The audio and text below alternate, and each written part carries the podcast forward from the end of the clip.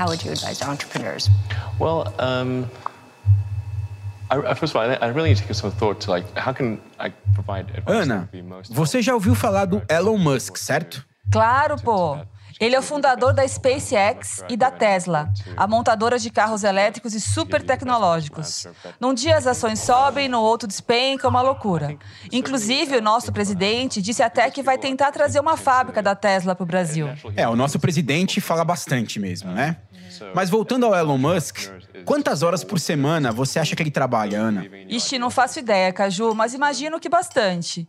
Quando a gente pensa nesses empreendedores de sucesso, já vem aquela imagem do workaholic, da vida girando em torno do culto ao trabalho. Exato. Aliás, culto ao trabalho é uma ótima expressão, hein, Ana? O Elon Musk diz nessa entrevista que a gente está ouvindo ao fundo que ele trabalha de 80 a 100 horas por semana. Lembrando que aqui no Brasil, por lei, a nossa jornada de trabalho semanal padrão é de 44 horas. You, you will achieve in four months what it takes them a year to achieve. Essa fala me lembrou o Dória, o governador de São Paulo. Ele também adora dizer que trabalha sem parar. Você já sabe que aqui nós terminamos o expediente sempre depois de meia-noite. Bem lembrado, Ana. E para quem não se recorda, o slogan de campanha do Dória para a prefeitura de São Paulo em 2016 era João Trabalhador. Mas só para não deixar passar em branco, esse lance de culto ao trabalho, como você definiu bem, Ana, vai da direita à esquerda, né? É só lembrar que no portão do campo de concentração de Auschwitz está escrito O trabalho liberta. E na antiga União Soviética, um mito muito difundido pelo próprio governo era do stakanovismo. Staka o quê? Stakanovismo é uma referência ao Alexei Stakhanov, um operário que trabalhava numa mina de carvão. Na década de 30, ele foi condecorado pelo Stalin como símbolo do trabalhador soviético produtivo. Isso porque ele conseguiu retirar em um único turno mais de 100 toneladas de carvão numa mina na Ucrânia. A produtividade do Stakhanov foi 14 vezes maior que a média dos trabalhadores. Caramba! É, esse assunto dá muito pano para manga. E é sobre ele que a gente vai falar no episódio de hoje. Então, seja bem-vinda e bem-vindo a mais um episódio do Trabalheira, um programa da Rádio Batente. A pergunta que a gente vai tentar responder hoje é: será que algum dia, enfim, a gente vai trabalhar menos? Eu sou a Ana Aranha. E eu sou o Carlos Juliano Barros, o Caju. A Rádio Batente é a central de podcasts da Repórter Brasil. Se você se interessa por assuntos relacionados ao mundo do trabalho, dá uma conferida no nosso site e nas nossas redes sociais para conhecer mais. Aqui no Trabalheira, o que a gente discute é o futuro do trabalho.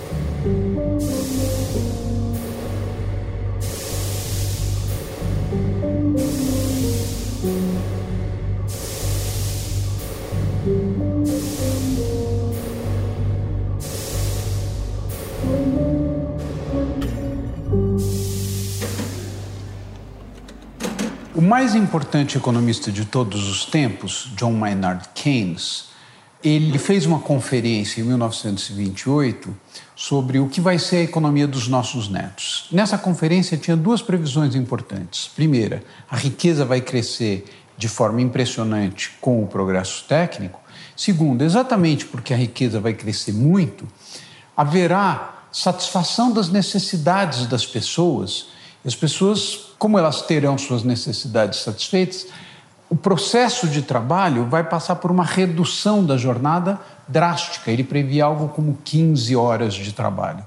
Ele acertou no que se refere ao aumento da riqueza e errou feio no que se refere à redução da jornada de trabalho. É interessante observar também que, do outro lado do espectro político, Marx também mostrava que o capitalismo tem uma capacidade cada vez menor de absorver trabalho. Esse é o Ricardo Abramovay, economista e professor da Universidade de São Paulo, a USP. Essas duas referências são muito importantes para a gente mostrar uma espécie de irracionalidade que existe no mundo contemporâneo, que é esse paradoxo de que, apesar do impressionante aumento da riqueza, a queda na jornada de trabalho é muito pouco significativa diante do que ela eh, poderia ter sido, tá certo? Keynes, Marx, vários pensadores clássicos já refletiram sobre essa questão do tempo de trabalho. Parece que a humanidade tem um sonho que nunca foi alcançado e que atravessa gerações e gerações: o sonho de trabalhar menos. Olha, Ana, se o limite de 8 horas diárias valesse de fato, já estaria de ótimo tamanho, né? Sim, para muita gente o sonho é trabalhar apenas 8 horas. Aliás, Caju, você sabe de onde vem essa convenção de que a jornada deve ter oito horas? Nossa, não tenho a mínima ideia. Então, no século XIX, durante a Revolução Industrial na Inglaterra, um ativista, ativista na verdade é um termo bem do nosso tempo, né? Mas é isso que ele era, chamado Robert Owen, propôs uma divisão das 24 horas do dia em três momentos de oito horas. O Owen tinha esse lema: oito horas de trabalho, oito horas de lazer e oito horas de descanso. Saquei, saquei. Agora eu fico pensando no que o Robert Owen diria pro Jack Ma, o fundador do Alibaba, aquela plataforma digital chinesa que rivaliza com a Amazon. O Jack Ma é um entusiasta do regime 996, muito popular na China. 996? Não, não entendi. Então, 996 é o regime de trabalho que vai das 9 da manhã às 9 da noite, seis dias por semana. Tá bom para você, Ana? Nossa, a China realmente levou o culto do trabalho para um outro patamar, né? Mas já que a gente falou de revolução industrial e a gente está nessa pegada histórica, eu queria te contar um caos da Primeira Guerra Mundial. Peraí, peraí, você falou Primeira Guerra Mundial? Caramba, que alívio, cara, porque as pessoas só falam da Segunda Guerra Mundial, né? E eu confesso que eu não tenho muita paciência para esses filmes sobre a Segunda Guerra, a lista de Schindler, o resgate do soldado Ryan. Se bem que a vida é bela, é um filme bem bonito. Enfim, só um desabafo rápido, Ana. Pode deixar, Caju, segredo nosso. Mas, voltando aqui ao nosso assunto, tem um artigo científico referência nesse tema, escrito pelo John Pencavel, que é pesquisador na Universidade de Stanford. Ele analisa uma experiência muito interessante sobre jornadas de trabalho e produtividade nas fábricas de munição da Inglaterra durante a Primeira Guerra Mundial. É, eu imagino que durante a guerra a jornada de trabalho deva ter aumentado bastante, né? Sim, era comum que as pessoas trabalhassem de 90 a 100 horas por semana. Caramba, então esse papo aí do nosso amigo Elon Musk não tem nada de novo. O povo já trabalhava que nem doido na Primeira Guerra Mundial. E olha só, principalmente as mulheres. O John Pencavel escreve que em 1918 as mulheres eram 77% da mão de obra na indústria de munição. Isso também porque muitos homens estavam na guerra, né? Mas enfim, o ponto central do artigo dele nem é esse. Ele conta que o governo inglês montou uma comissão para estudar o impacto da jornada de trabalho na produção. E a conclusão foi a seguinte: para os homens, as jornadas deveriam ser de no máximo 65 horas por semana. Já para as mulheres e crianças e adolescentes, a jornada não poderia superar 60 horas, o que dá 12 horas por dia. Caramba, 12 horas por dia numa fábrica de munição.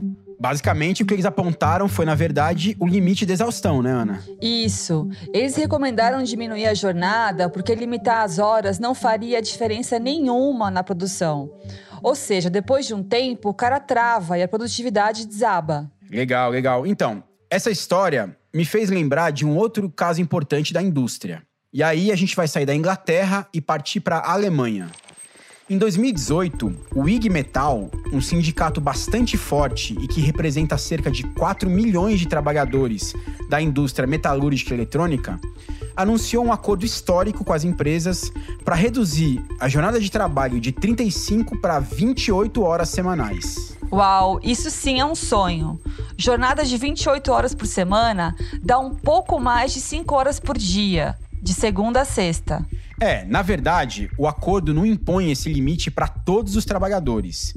Ele abre a possibilidade de que os funcionários escolham uma jornada reduzida de 28 horas com uma redução proporcional do salário. Mas assim, se o trabalhador depois quiser voltar para o regime original de 35 horas, ele pode fazer isso.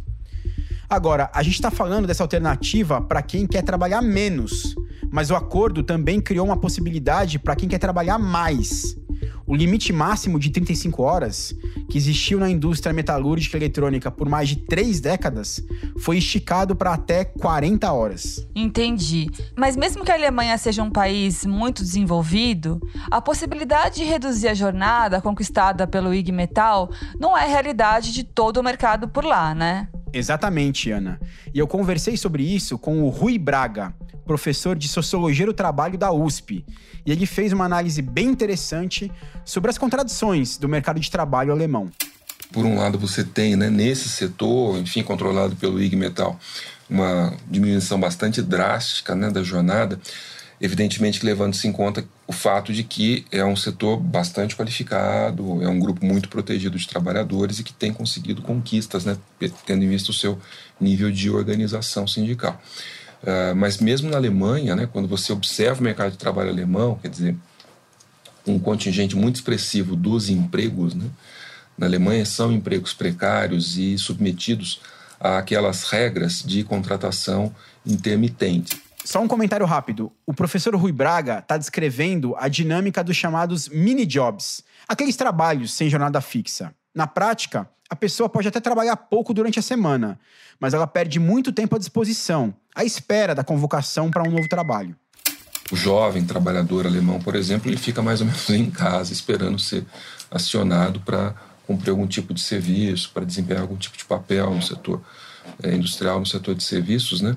E, isso faz com que a vida dele passe a ser basicamente uma vida de trabalhos precários, de inserções precárias no mercado de trabalho, ou uma vida de espera, né? Por essas inserções, ou seja, de aumento da insegurança, né, tendo em vista o aumento da mercantilização. O, o, os, os, trabalhos de 500 euros na, na Alemanha, eles se tornaram uma verdadeira febre, né? ou seja, se você desconta esses trabalhos de 500 euros, a taxa de desemprego na Alemanha é igual ao do sul da Europa, ou seja, uma taxa bastante alta. Precarização, insegurança. Daí a gente volta para o mote do nosso programa. Será que algum dia a gente vai trabalhar menos? Vendo as estatísticas oficiais, dá para perceber que as jornadas diminuíram no mundo todo nas últimas décadas. No site da OCDE, a Organização para a Cooperação e Desenvolvimento Econômico, existem várias estatísticas nesse sentido. Então, Ana, mas aí, como dizia um grande professor que eu tive, estatística é a arte de torturar os números para que eles confessem, né? E você adora essa frase, né, Caju? Mas olha, é bem por aí mesmo. O problema aqui é que essas estatísticas captam a realidade do trabalho formal, do chamado main job, que é o emprego principal das pessoas. Mas no mundo em que as pessoas têm cada vez menos um único trabalho e gastam um tempão correndo atrás de várias ocupações diferentes, a gente precisa ter um pé atrás com esses dados que apontam simplesmente a redução da jornada. É, e no caso do Brasil, então, em que 40% dos trabalhadores estão na informalidade e com uma crise econômica que não passa nem por decreto divino, é ainda mais difícil acreditar que as pessoas estejam trabalhando menos. E também fica quase impossível medir, mensurar quanto tempo de fato as pessoas estão trabalhando, porque não existe nenhum tipo de controle sobre o tempo de trabalho informal. E aí eu queria trazer um outro ponto importante para essa discussão: a questão da produtividade. O professor Rui Braga já adiantou o assunto quando ele disse que os trabalhadores do IG Metal, aqueles que conquistaram redução da jornada para 28 horas semanais, são altamente qualificados.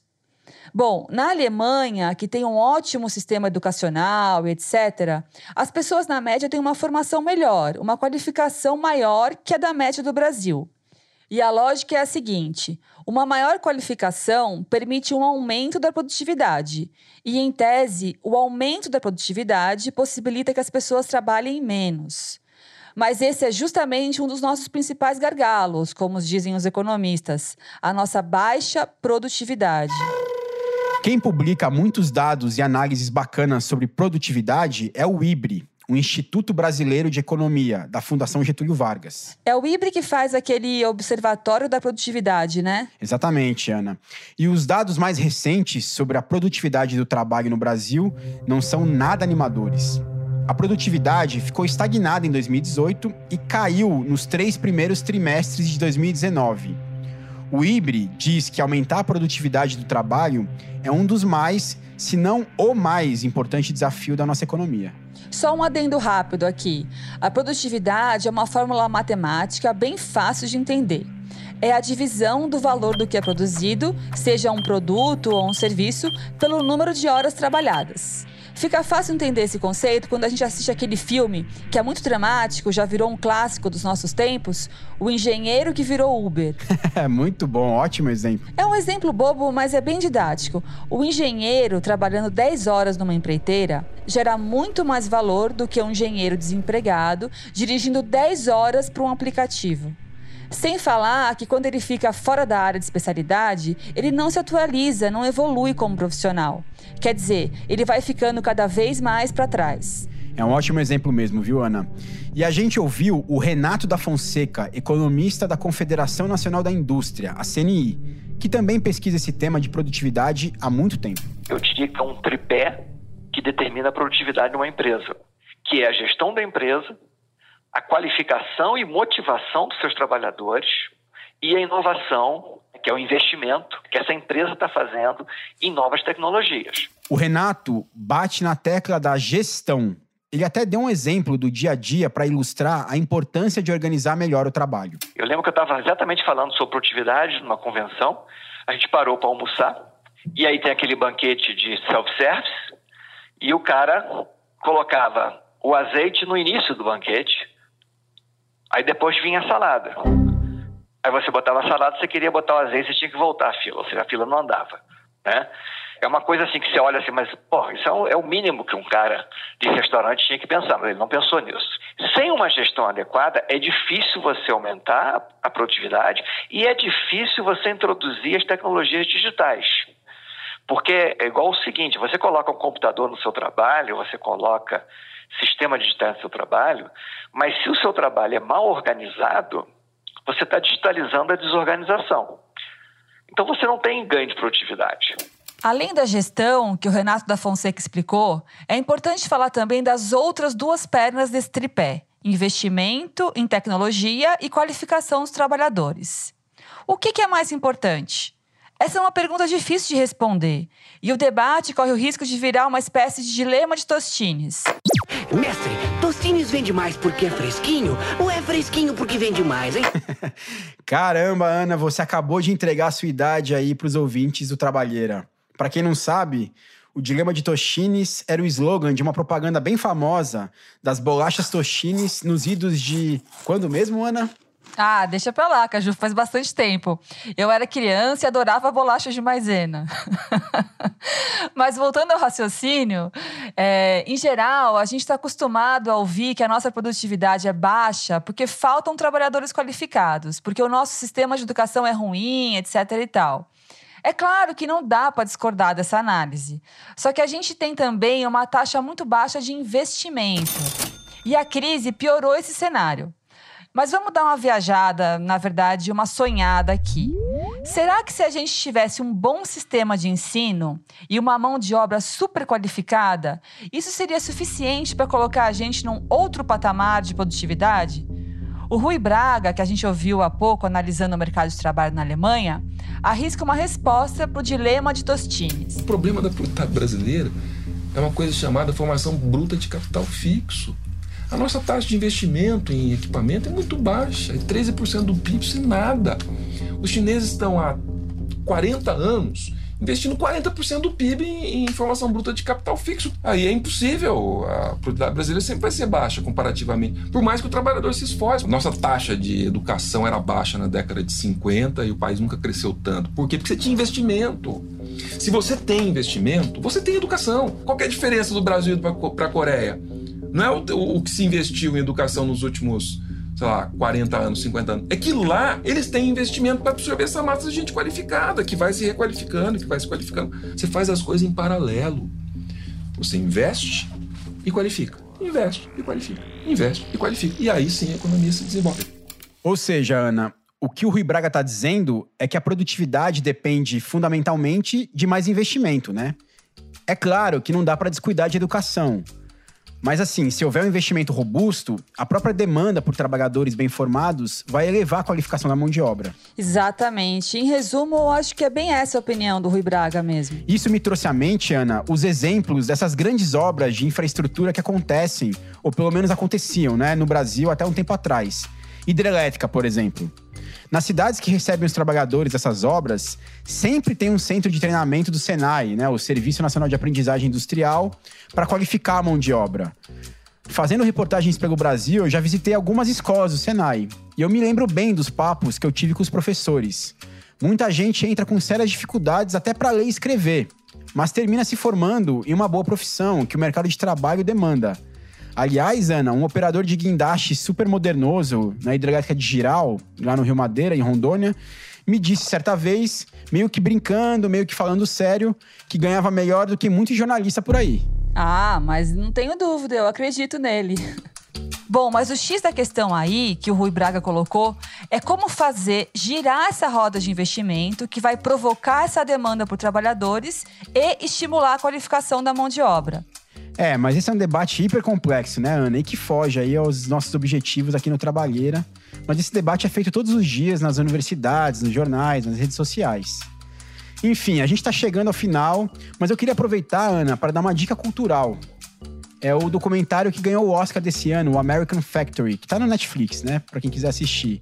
É bem legal mesmo ver como os chineses e os americanos enxergam esse lance do culto ao trabalho que a gente né, discutiu no começo do programa. Sim, eu gosto bastante desse documentário também. Mas agora, dando um cavalo de pau aqui na nossa conversa, Caju, antes de terminar esse episódio do Trabalheira, eu queria soltar o áudio de uma entrevista de uma modelo que uns três anos atrás estrelou uma campanha na internet da Fiverr. Para quem nunca ouviu falar, a Fiverr é uma plataforma americana de freelancers que oferece serviços de design, locução e edição a partir de módicos 5 dólares. Everybody is an entrepreneur. Everybody is offering themselves. You have nothing to lose, so you're gonna do it. Olha só, Ana, ela começa dizendo, abre aspas, todo mundo é um empreendedor e termina falando, você não tem nada a perder, então faça. É, eu me lembro que essa campanha também tinha um outdoor bastante polêmico, né? Na verdade, polêmico é dizer o mínimo. É, polêmico é bondade sua, Caju. O outdoor tinha o rosto dessa modelo com a seguinte mensagem: Seu almoço é um café. Você faz o que precisa ser feito. Privação do sono é a sua droga preferida. Talvez você seja um fazedor. Quer dizer, se depender de empresas como a Fiverr, acho que a gente não vai trabalhar menos, não. E que deixa para o próximo episódio do Trabalheiro, hein, Ana? A ideia do nosso quarto programa é brincar com aquele célebre chavão de que o trabalho dignifica. E aí a gente vai responder se no fim das contas o trabalho realmente dignifica ou danifica as pessoas. É, Caju, e parece que não foi nenhum estudioso das questões do trabalho que fez essa troca aí do dignifica pelo danifica. Isso foi obra de um peso pesado do boxe brasileiro, mas a gente conta no próximo programa. Então a gente vai ficando por aqui, né? Obrigado a todo mundo aí que acompanhou a gente. O Trabalheira é uma produção da Rádio Novelo para a Rádio Batente, a central de podcasts da Repórter Brasil. A coordenação geral é da Paulo Scarpim. O roteiro original é de minha autoria, Carlos Juliano Barros, com a colaboração da minha parceira, a Ana Aranha. O tratamento de roteiro é do Vitor Hugo Brandalize. A edição e a montagem são da Juliana Santana, da Clara Reustab e da Mari Romano. A música do programa é composta pela Mari Romano e pelo João Jabassi, que também faz a finalização e a mixagem do programa. A coordenação digital é da Juliane Egger e a distribuição é da Bia Ribeiro. Siga as redes sociais da Repórter Brasil. E vale a pena também ouvir os outros episódios que já rolaram aqui na Rádio Batente, não só do Trabalheira, mas também da outra temporada do nosso outro podcast, o Jornadas. Procura lá no feed da Rádio Batente, no seu tocador de podcasts preferido. Valeu, Ana. Obrigado pelo papo mais uma vez e até o próximo episódio. Valeu, Caju. Até a próxima.